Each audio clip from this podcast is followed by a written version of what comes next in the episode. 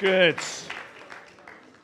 If you have your Bibles, why don't you turn uh, with me to 1 Peter chapter 4. You're going to find that in the church Bibles on page 1219. Hopefully, we got a. No, there it is. Um, this week, we continue our series looking through this book of 1 Peter, a letter written to the church in an area called Asia Minor. We'd typically know that as Turkey uh, today. And um, it would be fair to say that church life for the early church in AD 60, AD 62 would be hugely different to church life that we we know now in Western civilization. They were, they were living under a huge measure of persecution.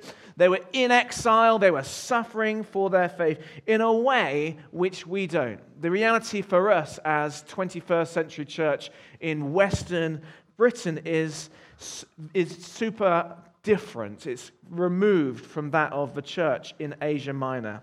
Yet, this passage in 1 Peter wants to tell us that we are also aliens, that we are also exiles, and that we can expect to suffer for the sake of the gospel. And the question I want to ask you this morning, I want to kind of have going through your mind is what is it that you are living for?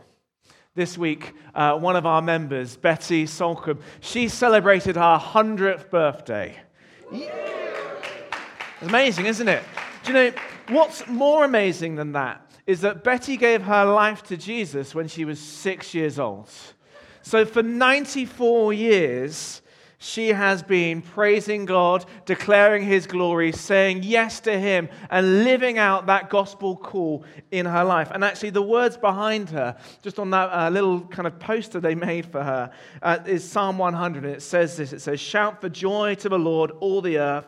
Worship the Lord with gladness. Come before Him with joyful songs. Know that the Lord is good. It is He who made us, and we are His. We are His people, the sheep of His pasture. Enter his gates with thanksgiving and his courts with praise. Give thanks to him and praise his name forever. For the Lord is good and his love endures forever. His faithfulness continues through all generations. And we just heard from our our young people here about Perry, who's come up and said he's connected with God in a new way. And of course, actually, Betty's story is often not the case. When I was their age, I took one of my closest friends away to a Christian conference. And he was a complete non believer, didn't know Jesus. I took him away, and I'd been talking to him about Jesus over a number of years, and he'd come away in this camp. And one of the evening meetings, he said yes to Jesus. He, he gave his life, he danced up to the front of the stage, he went through this prayer with the people leading the meeting, and he, he committed his life to Jesus. But actually, his story didn't continue in that vein. Over the months that followed, he said yes to the world more than he said yes to Jesus. He decided to give himself back to the, the things that he was always used to doing instead of pushing into knowing Jesus. And it's a, it's a picture, it's a story we know, isn't it? Of people committing their lives to Jesus and then falling away, the love of the world kind of capturing them up. And we also see this in Scripture as well. A couple of times Paul wrote, and he, he mentions a whole load of people that he's working with. And one of the people he mentions in a very small book of Philemon is a man named Demas, he just says this. He says to Aristarchus, Demas, and Luke, my fellow co workers. He just lists their names. He says, These are the guys I'm currently working with as he wrote this letter to Philemon. And he just describes him as a fellow worker. He was someone working alongside him. And yet, when he writes to Timothy, about five or six years later, it says this it says, Do your best to come to me quickly. This is to Timothy, for Demas because he loved this world, has deserted me. So it happened even 2,000 years ago. And if our young people were here right now, it would be a good moment to pray for them, wouldn't it? To say that our prayer for them that is even in the midst of everything they're going through, in those moments when they say yes to Jesus, that it wouldn't be a fleeting yes, but would be something which captures their hearts for all their lives, so that in their end days, when they are either 80, 90, or maybe even 100, they can declare Jesus as Lord. And it's My prayer for us as church as well that in all the different generations represented in this room, represented in our children's hall, represented with our young people, that when we say yes to Jesus, that would be a moment when our whole life trajectory is changed. And instead of living for ourselves, we choose to live for God. So let's read these verses in 1 Peter chapter 4. We're going to read from verse 1 all the way across to verse 11 or 12. Let's read this together, it says this It says, Therefore, since Christ suffered in his body, arm yourselves also with the same attitude, because whoever suffers in the body has finished with sin. As a result, they do not live the rest of their earthly lives for human, evil human desires, but rather for the will of God. For you have spent enough time in the past doing what the pagans choose to do, living in debauchery, lust, drunkenness, orgies, carousing, and detestable idolatry. They are sur- surprised that you do not join them in their reckless, wild living, and they heap abuse on you. But they will have to give account to him who is ready to judge the living and the dead. For this is the reason the gospel was preached, even to those who are now dead, so that you, so that they might be judged according to human standards in regard to the body, but live according to God in regard to the spirit. The end of all things is near. Therefore, be alert and of sober mind, so that you may pray. Above all, love each other deeply, because love covers over a multitude of sins. Offer hospitality to one another without grumbling. Each of you should use whatever gift you have received to serve others as faithful stewards as God, uh, of God's grace in its various forms.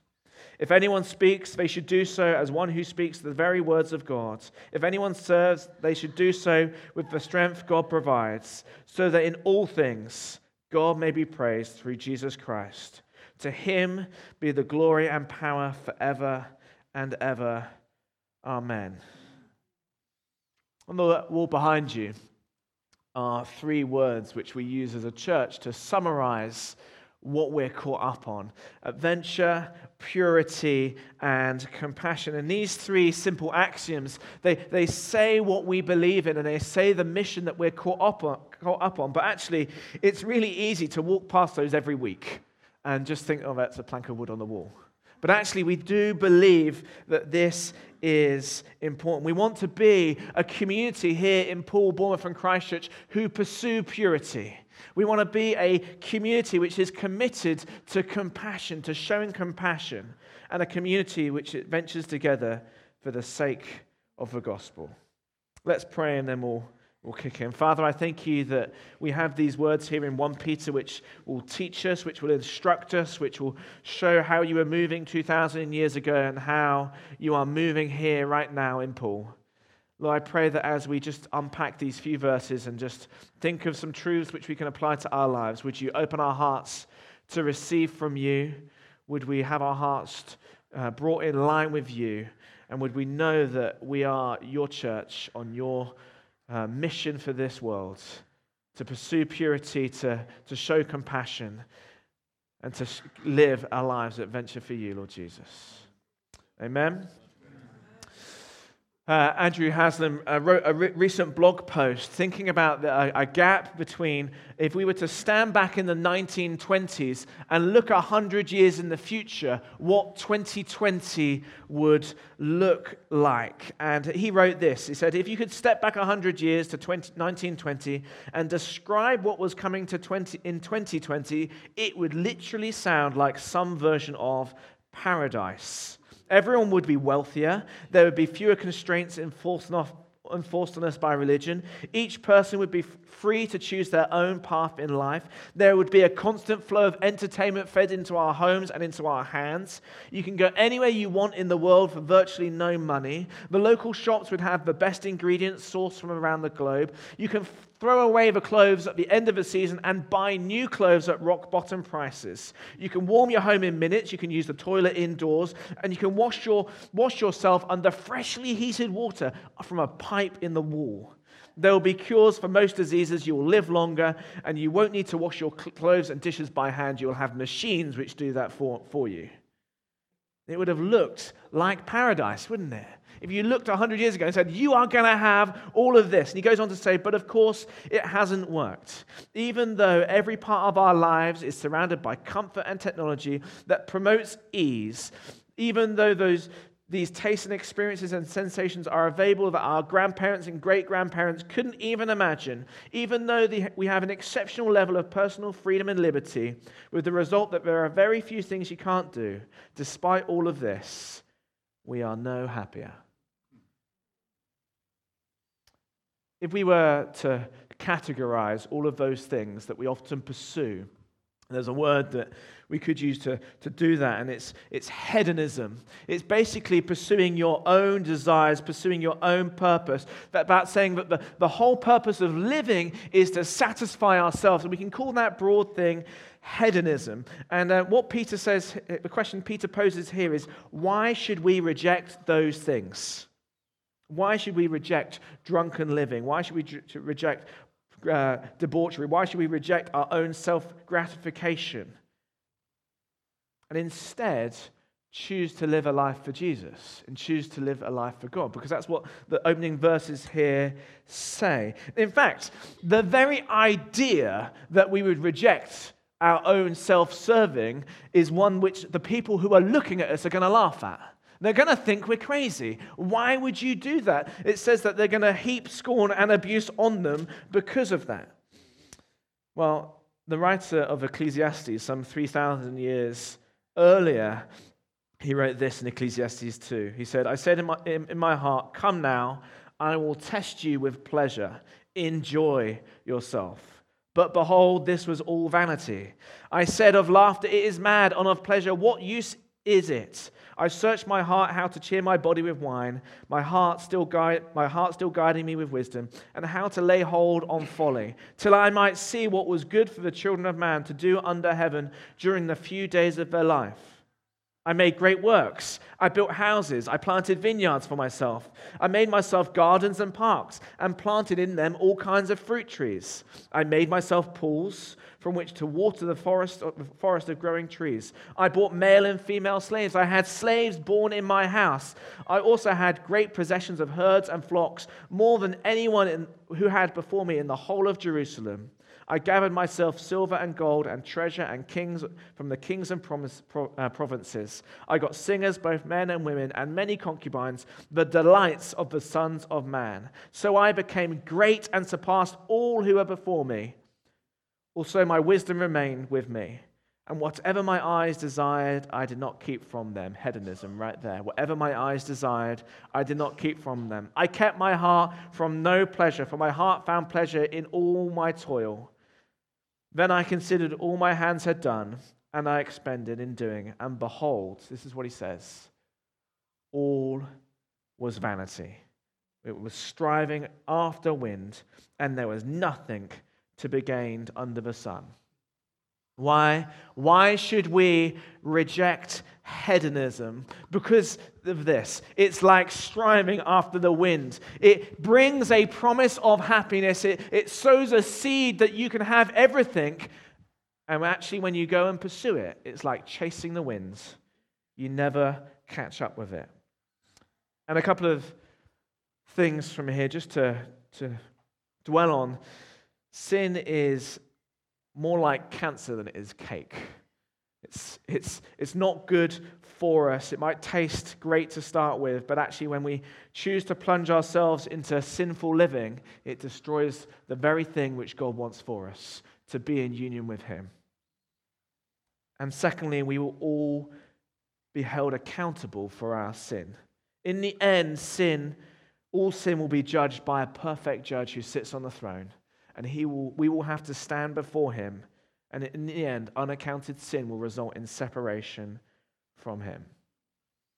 So, if we are to reject hedonism, reject living our, a life for ourselves, and we choose to live our lives to God, why is it then that in that moment, in that choice, that we should suffer. Look at the opening verse. It says this Therefore, since Christ suffered it in his body, arm yourselves with the same attitude, because whoever suffers in his body has finished with sin. Peter is writing to this church in Asia Minor. He's telling them that they should prepare themselves as believers to suffer. Why? Because showing a commitment to suffer does a number of things. But first and foremost, it shows evidence that sin's power is broken in your lives. The point is not that believers who suffer have attained some kind of godly perfection, that they are now suffering. It's that by being prepared to suffer, by being willing to endure scorn and mockery and isolation and people to heap abuse upon us, we show that actually what's happened is that sin has been triumphed over in our lives. We have broken sin because they have ceased to participate in lawless activities. So, being prepared to suffer and suffering is an outward sign that instead of choosing pleasure, you've chosen purity. And that's what we want for, for you, and that's what I want for myself, is that we would choose to pursue purity over pleasure, holiness over hedonism. Tim Keller says, he says, suffering is at the heart of the Christian faith. It is not only the way that Christ became like and redeemed us, but is one of the main ways we become like him and experience his redemption. And that means that our suffering, despite its painfulness, is also filled with purpose and usefulness. Maybe you're here this morning and you've never said yes to Jesus. You've never accepted the message of the gospel. You've never crossed that line of faith. And this message that I'm bringing this morning, that rejecting our own pleasure, rejecting our own self serving, might seem like complete madness to you. It might be a complete foreign language. Well, 1 Peter 4 paints a really clear picture. It says that all of us will have to give account to our actions to who? To Jesus, who is the judge over both the living and the dead. And if you were to take all of the Bible and kind of draw a big picture of what was going on, draw out a thread, it's that this that, that man has rejected God. Man rejected God and chose to serve himself. And if that's you this morning and you've never never said yes to Jesus, a word we use in church all the time is, called, is, is the gospel, often referring to the first four books in the New Testament. Actually, it just, just means good news. Quite simply means good news to those who accept Jesus. And the gospel is this that Jesus Christ the Son of God stepped down into this world and lived a sinless life amongst a sinful race and endured suffering and pain on the cross. And he was crucified in the most brutal of fashions, so that when that end time comes, when the living and the dead are judged, everyone who has accepted Jesus will find their salvation in him. And so, this is the choice set before you by saying yes to Jesus and sorry for the things we've done wrong and saying, I'm going to trust in you and I'm going to choose to live for you. I'm going to choose to pursue purity as opposed to pleasure. You can be caught up in Jesus' family and brought in to a place of salvation. Why, why would we pursue purity instead of pleasure? Why should we be prepared to suffer? Because Christ has won us at a great price. Because Christ has given his life for us that we might be called his family. So we are to pursue purity. He calls us as a community to do that. He also calls us as a community to show compassion to each other as co workers in Christ. And so I spent half my time talking about pursuing purity, and I spent the other half of my time giving kind of six practical ways we can show compassion and be caught up on adventure. And they're really simply listed in the text. It doesn't, there's no kind of big theological bridge to kind of cross for us. Point one is that we are to love each other deeply. We're to do love each other deeply. I've been teaching now for almost 10 years. And over those 10 years, I've been taught lots of ways in which I should teach, and I've learned a lot of ways in which I shouldn't teach the hard way. And it, I've kind of Some of the things I've been taught is about cognitive load theories, childhood development schemas, catering for individual learning styles, about how I set my classroom up, about different kind of lesson structures. And all of those things are all important, but ultimately are worthless unless the child who is sat before me knows one simple truth that I care about them. I have, I have no avenue for learning to take place if a child does not believe there. You see, many films and books and popular culture would portray love as a thing that conquers all. The point here is, not, is Peter's not saying that. He's saying that love covers over a multitude of sins. He doesn't, he's not saying that love conquers all. It's about a community's love for each other. You see, when we, when we love each other deeply, when that time comes when we do mess up, when we do sin against each other, when we, we do just get it wrong, our relationship has a certain measure of collateral which helps it to endure, which helps it to, to thrive. That even when we mess up, it's not destroyed. So here's my kind of thought don't let love be like a book on the shelf which just gathers dust. Practice it daily. Show love for each other. One of the ways we can do that is to offer hospitality without grumbling. You know, uh, no church, or this church certainly, can't function without food. And to come in this morning and there not be food is particularly painful for me and for my daughter who's going to be going, Where's the brioche? But you know, we can't function without food, but it, this is more than just tea or coffee served at the back of church, isn't it? This is about us as a people sharing a meal together, feasting together, enjoying community action together. And we do that by opening our homes. And you know, this has not changed for thousands of years. For the early church in Asia Minor, the way in which church would have happened would have been in their homes. They'd have gathered together, and the biggest room would have been the dining room. And they'd have gathered in the dining room, they'd have had a meal together, and they would have done church with one another. And of course, Jesus came and he, he gave us a meal. He instituted the meal of communion, this meal for believers that when we come and we take the bread and the wine together, we are remembering the price that Jesus paid, but we're also caught up together in feasting with all the other millions and billions of other believers across this globe who are saying yes to Jesus. And whilst this morning our communion tables are empty for practical reasons and actually, maybe there's some life things you could change in the way you do uh, communion this week. Maybe it's as a life group, communion could work. Functionally, you can think about a way of doing that. Maybe it's sitting down when you have your meal in the evening, you make communion in one of those courses in your meal and you think about the way that that could play out for you. And so we, we demonstrate compassion in this way by opening our homes to be hospitable. Firstly, to each other. We need to be hospitable to each other, but also to demonstrate the love of Christ to those non believers that we invite into our homes. And so if you're not having non believers through your doors, it's a really easy way to demonstrate Christ's compassion because he's been compassionate to you. So invite people into your homes.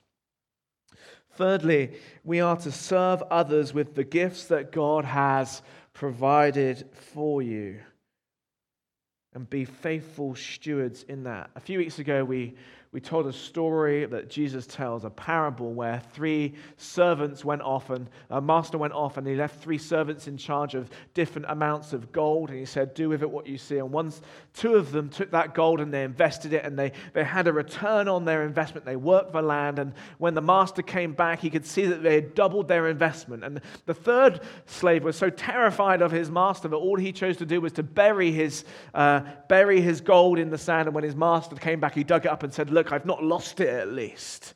That's, that's not what God's calling us to. We're not called to bury what God has given us, the gifts and the, the many talents that were represented in this room. He's called us to be faithful stewards, stewards with them, to serve one another, to demonstrate Christ's compassion for us through the gifts he's given to us. Christian living and mission as exiles is about compassion. It's about recognizing that those around us who don't know Christ are actually in desperate need. They're in desperate need of compassion, to reconciliation, the compassion of the Father in heaven. And no matter what they do, the void cannot be covered by good living, by being a good moral citizens. And when we love each other and love our communities, when we offer hospitality within this body and offer hospitality to our communities, and when we serve our communities, we show and demonstrate Christ's compassion. We become attractive. We become a place where people want to be. We build avenues through which the gospel can travel. Just like my classroom, the only avenue through which learning really occurs is through relationship. It's the same with the gospel. People see the good news when they see it at work in our lives. So let's be a community of compassion. But let's also be a community of adventurers. Be on adventure. Verse 11 says, If anyone speaks, they should do so as one who speaks the very words of God. If anyone serves, they should do so with the strength that God provides, so that in all things God may be praised through Jesus Christ. To him be the glory and the power forever and ever. Amen. You know, to be on adventure with Christ as exiles in our land requires a really simple thing to happen really not a difficult thing, and we, it is just this to speak.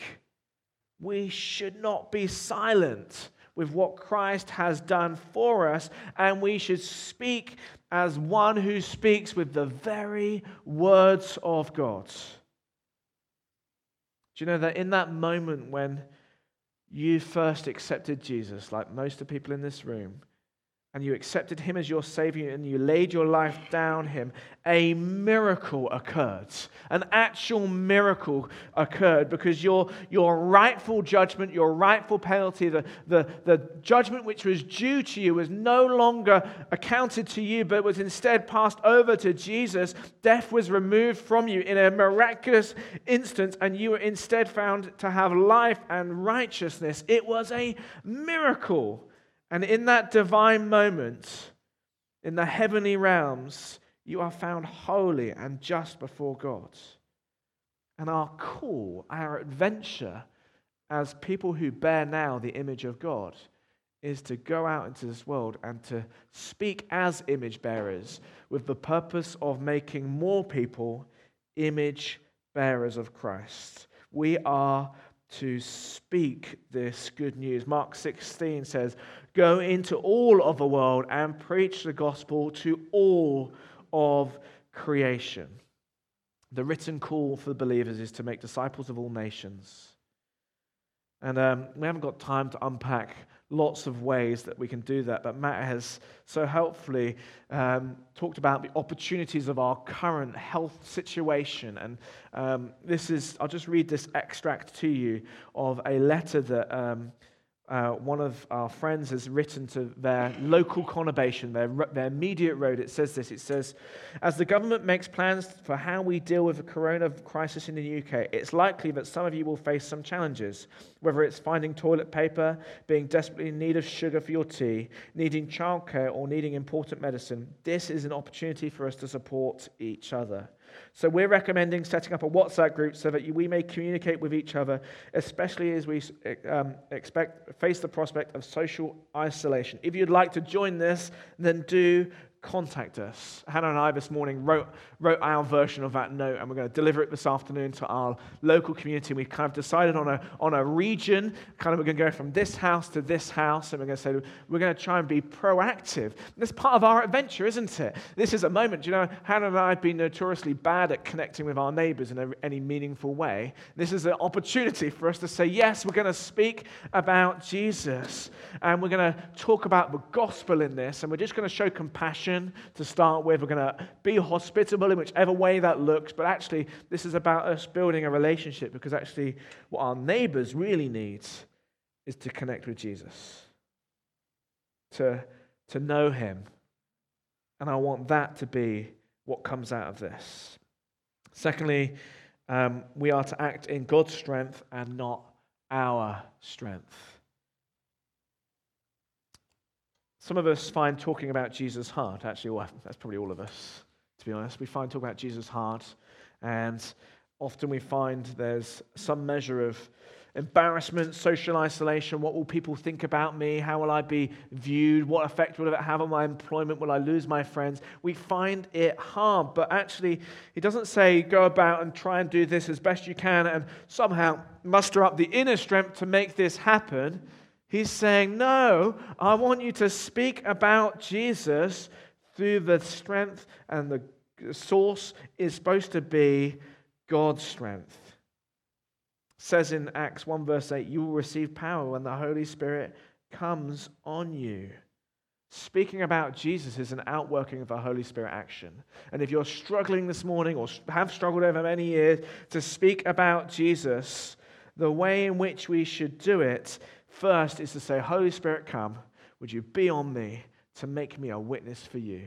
Because it's Holy Spirit at work which helps us and gives us the strength to do that. And finally, in all things, Jesus Christ is to be praised. This church, this Christian community here serving Poole and Bournemouth and Christchurch exists to bring the Father praise, so that in all things God be praised. We should pursue adventure as a people, as a church together, as a, as a mission team on adventure for Him with this one core truth that we ourselves give praise to Jesus, but also bring more people in to praise Him. John Stott, in his book, uh, the cross of Christ. This would be a good meaty read if you ever have to, to self isolate. It says, it says this it says, The Christian community is a community of the cross, for it has been brought into being by the cross. And the focus of its worship is the Lamb, once slain, now glorious, glorified. So the community of the cross is a community of celebration, a Eucharist community, ceaselessly ceaselessly offering to God through Christ the sacrifice of praise and thanksgiving. You know, as image bearers of Christ, we both exercise our relational unity with God, but also our missional call to reach those around us. We are caught up on mission together. And ultimately, mission will not be our final calling, praise will. Mission will stop. In the end times, there will be no mission because judgment will have come and the time will be over and we'll be endlessly praising. But at the moment, there's this kind of coexistence of both mission and praise. We are called to praise Jesus and we are called to go out on mission. And so we think about those those three words adventure, purity, and compassion. Purity, compassion, compassion, adventure. Just think of some applications for us. Have there been moments in your life where you've pursued your own self worth, where you've instead chosen to pursue pleasure instead of purity? Maybe you need to come before Jesus this morning and say, God, I just repent of that attitude and I choose to live for you first. I think we need to raise our game about how we love deeply. See, sometimes it's really easy to love those we like, but God calls us to love all of those around us. And He asks us to do it deeply, not shallow, but a kind of a deep love for those around us. It's going to it's going to demonstrate Christ's compassion in this difficult and tricky time that our country is going through. And thirdly, maybe, maybe you've not found it easy to, to share the message of the gospel, to demonstrate that you're on an adventure with Him. The Holy Spirit wants to get hold of you this morning, and He wants to put something in you, because without that power, it's going to be really difficult. You cannot do it on your own strength. So maybe come before Him as we worship in a moment and say, Holy Spirit, would you be on me? Would you show me what it means to be on adventure for you? Why don't we stand and pray together? And the band will come up and we'll worship for our last few moments. Father, I thank you that um, this letter written to your church is as relevant today as it was 2,000 years ago. Lord, that the words in here are truth, that they are good to us, and that they do our soul good when we open them. Lord, we pray for us as a church as we recognize that we are in unique times in terms of what's going on in our nation. And we just ask right now that you would be sovereign. Lord, that we wouldn't give in to fear. Lord, that we would trust you. Lord, and that we would be a church which demonstrates purity, which demonstrates compassion. Lord, that we would love those around us deeply. Lord, that we would demonstrate the love that which we know in our hearts to those around us. Lord, I pray that what comes of the next few months would be gospel truth being proclaimed and the church growing and showing its colors as the only way for salvation.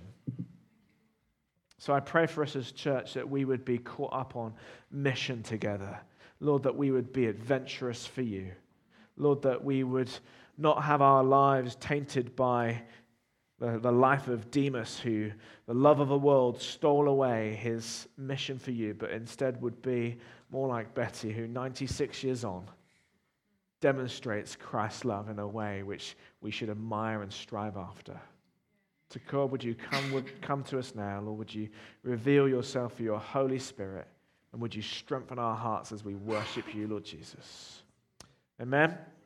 Amen.